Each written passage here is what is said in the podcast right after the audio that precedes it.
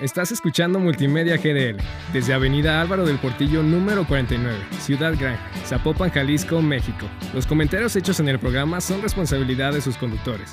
Multimedia G D L.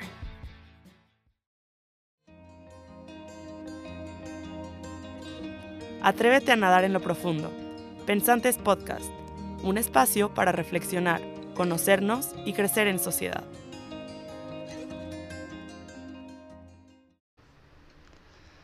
Hola, ¿cómo están? Bienvenidos a un nuevo episodio. Hoy estoy muy, muy, muy feliz porque, dadas las circunstancias, tengo una invitada muy, muy especial, que es la primera invitada a este podcast.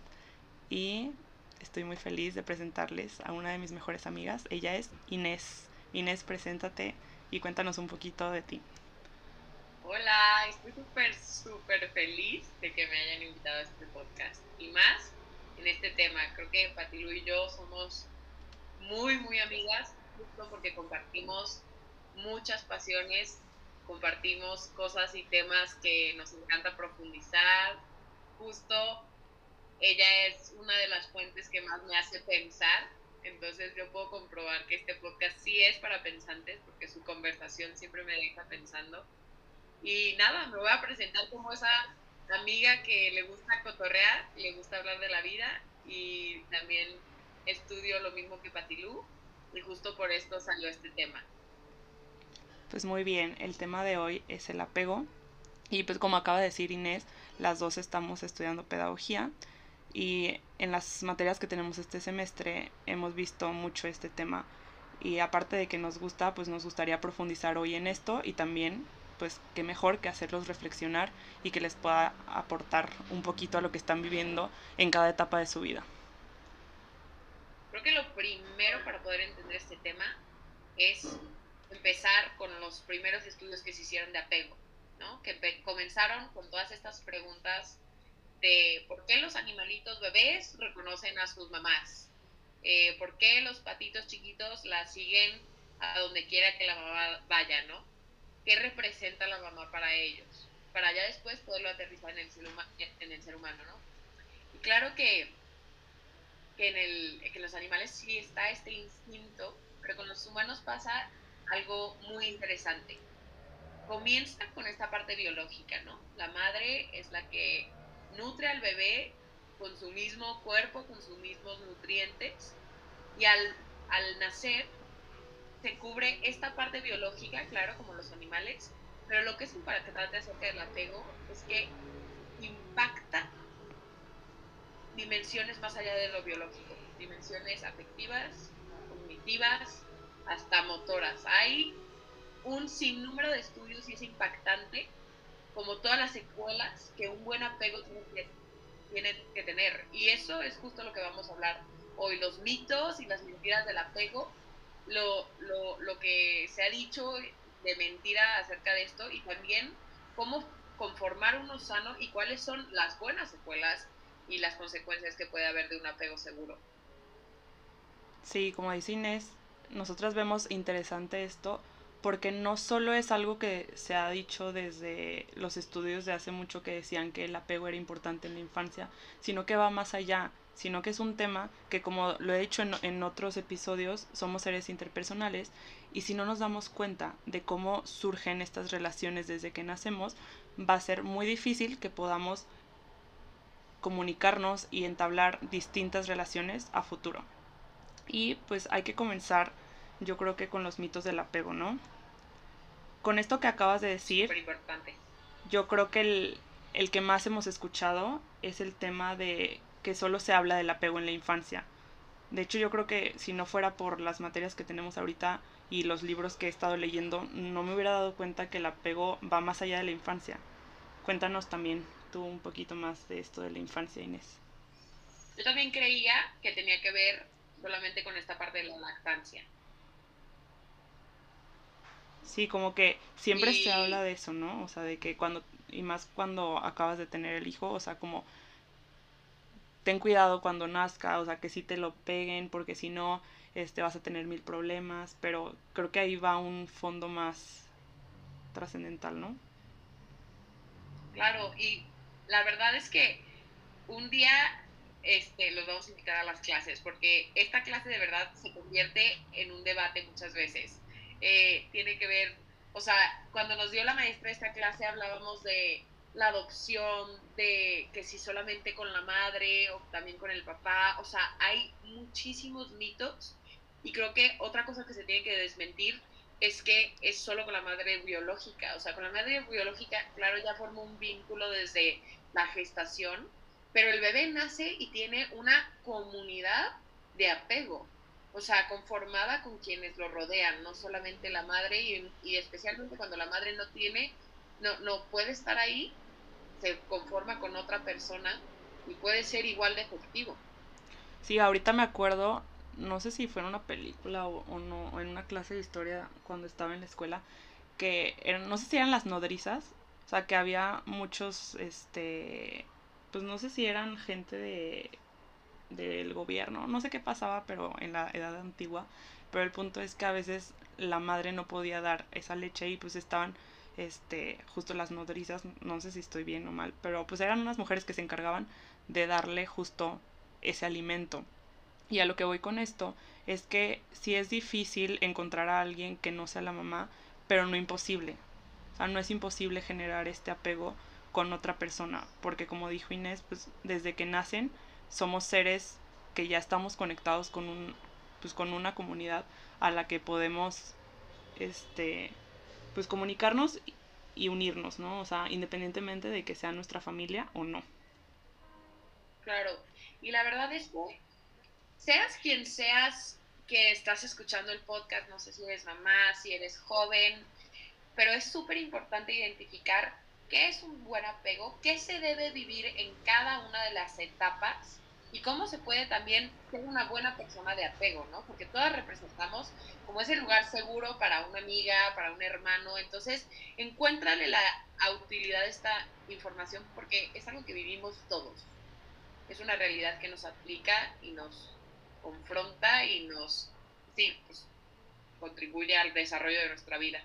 Sí, o sea, y que está en cada etapa, y justo aquí, o sea, se desmiente lo que ya habíamos dicho de la infancia, el apego no es nomás desde que nace, sino que en cada etapa evolutiva se va presentando de diferentes maneras, y por eso es importante que ahorita les informemos un poquito de cómo se va presentando en cada etapa, y saber qué podemos hacer nosotros, dependiendo de la edad que tengamos, para ver si sí lo desarrollamos o no, y cómo podemos tener estrategias que nos ayuden a seguirlo implementando y poder ayudar también a los que no sepan de esto. Bueno, para darles un poquito más claridad, les vamos a hablar también la importancia de formar un apego seguro, ¿no? En qué áreas de la vida impacta el tener, el haber vivido, el estar viviendo una relación de apego seguro. Uno, forma cañón una seguridad en ti mismo, porque la mamá primero representa esta fuente de cubrir tus necesidades, o la figura de apego como más cercana, primero suple necesidades. Luego se vuelve como esta figura de seguridad a la que tú puedes ir cuando tienes miedo, cuando te sientes amenazado. Pero después, y muy importante, representa a alguien que como te ha dado su amor, como tú sientes pertenencia con él o con ella, te permite formar tu personalidad y tu identidad. Entonces, esto te da una increíble seguridad de ti mismo, porque esta persona que te quiere, esta persona que representa un lugar seguro, esta persona que tú admiras, además cree en ti. Entonces, eso te da una seguridad de ti mismo que nadie más te va a poder dar solamente creyendo en ti.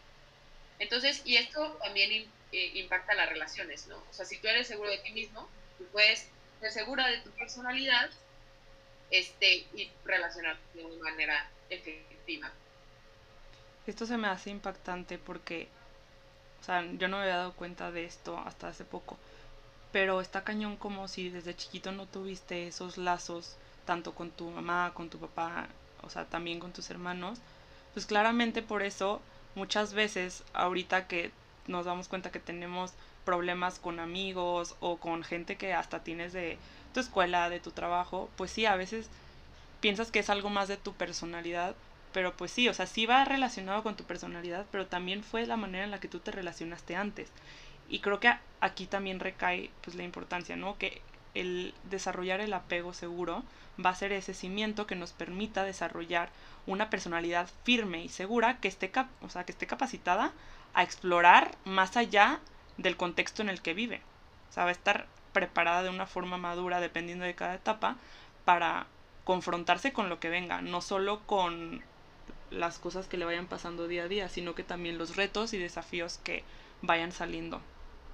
Claro, y si desde niño tú sientes esta seguridad en ti mismo, claro que lo que vas a ir viviendo en cada etapa va a ser nuevo, lo que vas a ir sintiendo en cada etapa va a ser, va a ser nuevo.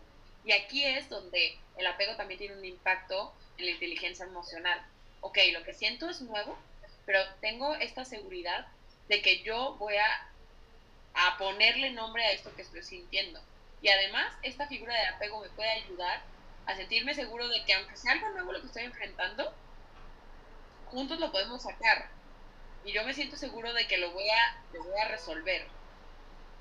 Sí, o sea, te sientes con ese acompañamiento y, o sea, e independientemente de que pase algo malo, un problema, una caída, pues te vas a sentir seguro porque vas a tener a alguien al lado para levantarte y que te reconozca eso que sentiste.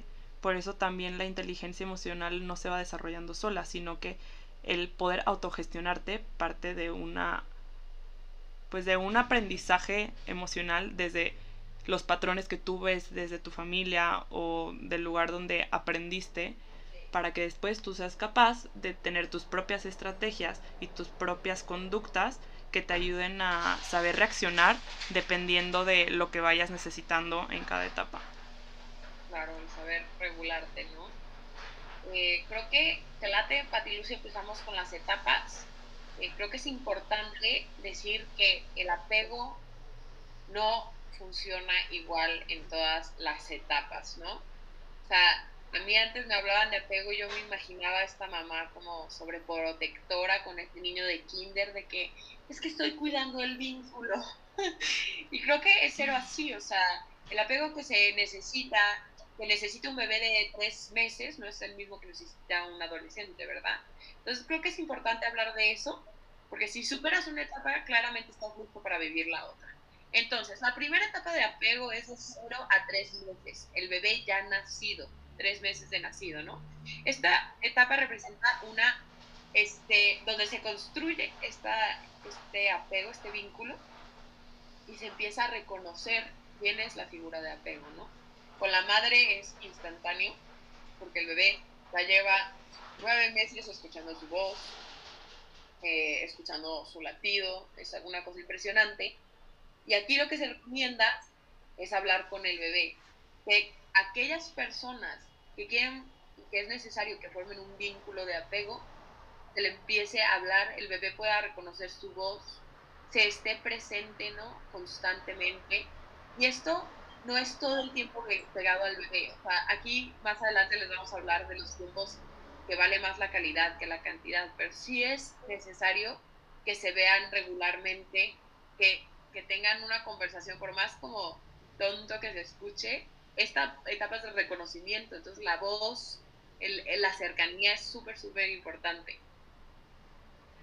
Sí, y claro que el bebé no, no va a ser nomás con la mamá, ¿no? O sea, también hay estudios que, o sea, que te dicen que también el papá tiene que entrar en este vínculo, y quizás el papá no esté ahí dándole directamente de comer, pero pues pueden ser caricias, puede ser también la voz, o sea, lo que dice Inés, o sea, el estar presentes y el mantener al bebé acompañado. O sea, ahorita también por el tema de COVID, ¿cuántos bebés no se han visto afectados por el tema de apego? Porque sí, quizás están apegados a los papás, pero ya cuando conocen a alguien más, o sea, les da miedo, o sea, y eso, pues claramente les va a crear efectos a un futuro que aún no podemos ver porque pues apenas se están desarrollando esos bebecitos, pero es impresionante cómo desde ahí va partiendo la seguridad de la personalidad del niño. Me encanta porque esta etapa es, el apego es una cosa necesaria, o sea, es algo que determina la sobrevivencia del bebé o no. Eso es, eso nos muestra qué tan determinante es el apego para el resto de la vida del ser humano, ¿no? O sea, para empezar, la lactancia, que es yo creo que el apego más grande que un bebé puede desarrollar con alguien, ¿no? Y, y es importantísimo, no solamente en esta parte de bebé, sino también pues, va marcando cómo también es importante para las etapas siguientes, en diferentes maneras. A lo mejor ya no va a ser tanto cubrir necesidades físicas, pero cubrir otras necesidades que son igual de importantes. Muy bien, ahora pues podemos seguir con la segunda etapa, ¿no? Que partiría, partiría pues, de los seis meses a los tres años. Esta etapa es de experimentación y regulación del apego. O sea, ya se comienza a ver como esa, un poco de separación, no una separación total, pero sí se empieza a ver un poquito de separación entre el padre y el hijo, o la madre y el hijo. Pero lo que se me hace también importante aquí es, o sea, el hijo, como ya hizo ese vínculo seguro de los cero a tres meses, o de los cero a seis meses, ya sabe a dónde regresar. O sea, ya reconoce su figura paterna, y aunque no esté todo el día con esa figura, si se le da esos tiempos chiquitos, que sean de calidad, pues claro que el niño va a reconocer. Y yo aquí haría como una pregunta, o sea, se me viene una duda, o sea, tipo los, los papás que trabajan todo el día, o sea, ¿cómo les podrías recomendar tú, Inés, generar este vínculo? Porque quizás en los primeros meses de lactancia sí puedan estar presentes, pero ¿qué se les podría recomendar de los seis a tres años, que todavía sigue siendo una etapa muy decisiva del apego? O sea, ¿qué les podrías decir a los padres o a la gente pues, que, que no sabe cómo de esta etapa?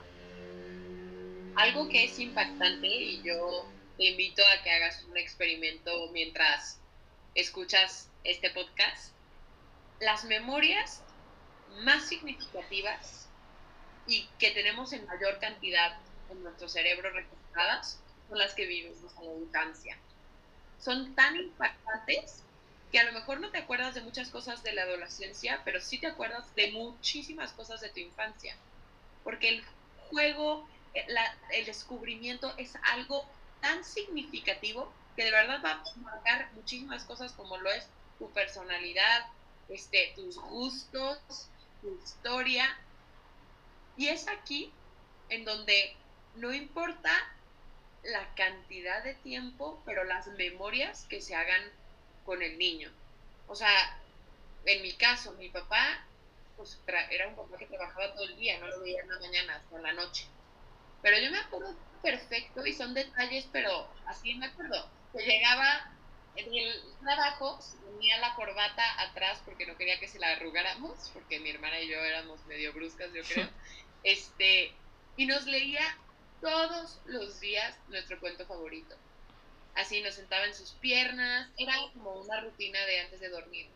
Y eso era mega significativo. Luego de repente terminaba en una luchita o en cosquillas, o, o sea, la cosa es hacerlo significativo. Y aquí voy a eh, recomendarles, hagan costumbres gozosas. Hagan, este, si son padres, creen como rituales dentro de la familia que llegan los martes en la noche, papá viene y vamos a ver un capítulo de una cari que nos gusta. Y nos vamos a reír todos y vamos a comer palomitas. Son como costumbres que vas creando, que son súper significativas y que van marcando muchísimo el estoy ahí, todas las semanas estoy ahí, y vemos la película, y esta es la película o la serie o la cari que compartimos tú y yo. Wow. Se me hace súper bonito lo que nos cuentas, y... Y como que pensando en el apego, o sea, como que se me vino el sinónimo de presencia. O sea, como que a veces pensamos que el apego justo es estar todo el tiempo con la mamá pegadita, o ser la típica niña chiqueada, o, o sea, como que sí, o sea, seguimos teniendo pues esa mala información o esa ignorancia acerca de lo que realmente es el apego, y se me hace muy padre el relacionarlo en cada etapa y ver cómo tú puedes estar presente con las personas que te importan y que te hacen crecer en cada etapa de tu vida. O sea, por ejemplo, pues de chiquito, pues con tus papás. En la infancia, pues todavía vas este si, siguiendo eso con tus papás, con tus hermanos, y pues ya ahorita más adelante veremos con quién tenemos que seguir con esa presencia. Aquí también es súper importante, porque justo en esta etapa se da eh, el control de esfínteres, que es ir al baño solo, y lo del kinder, ¿no? Lo de la ida al kinder. Creo que aquí es una gran prueba de, la, de, de qué tipo de apego se está desarrollando. Que un niño que se siente afirmado, que se siente seguro, uno va a entender que si comete un error no pasa nada porque papá, mamá o la figura de apego más cercana va a estar ahí para enseñarlos, para enseñarles a mejorar. Entonces, si es así, como esta parte de aprender a ir al baño se da mucho más fácil, más rápido, y también se forman nuevos, nuevos vínculos de apego, como ves los niños con las maestras de kinder, ¿no? Una maestra que lo hace sentir confiado, seguro, pues rápido el niño, a pesar de estar separado de su mamá, va a sentir contento en el kinder. Entonces, son pasos grandes para, para alguien que, para un, un pequeño niño que está acostumbrado a estar como más con su familia cercana, con sus tíos, sus abuelos, con pasos ya como de pequeña autonomía. Ajá, y por eso justo, o sea, justo lo que decíamos del inicio, ¿no? O sea, que ya se empieza a separar un poquito, no al cien por ciento, pero ya se comienzan a desapegar un poquito de los patrones principales de apego y ahora ya tienen otros ejemplos, pero que complementan, ¿no? O sea, que complementan y ayudan a fortalecer la autonomía y la seguridad personal. Gracias por escucharnos en esta primera mitad.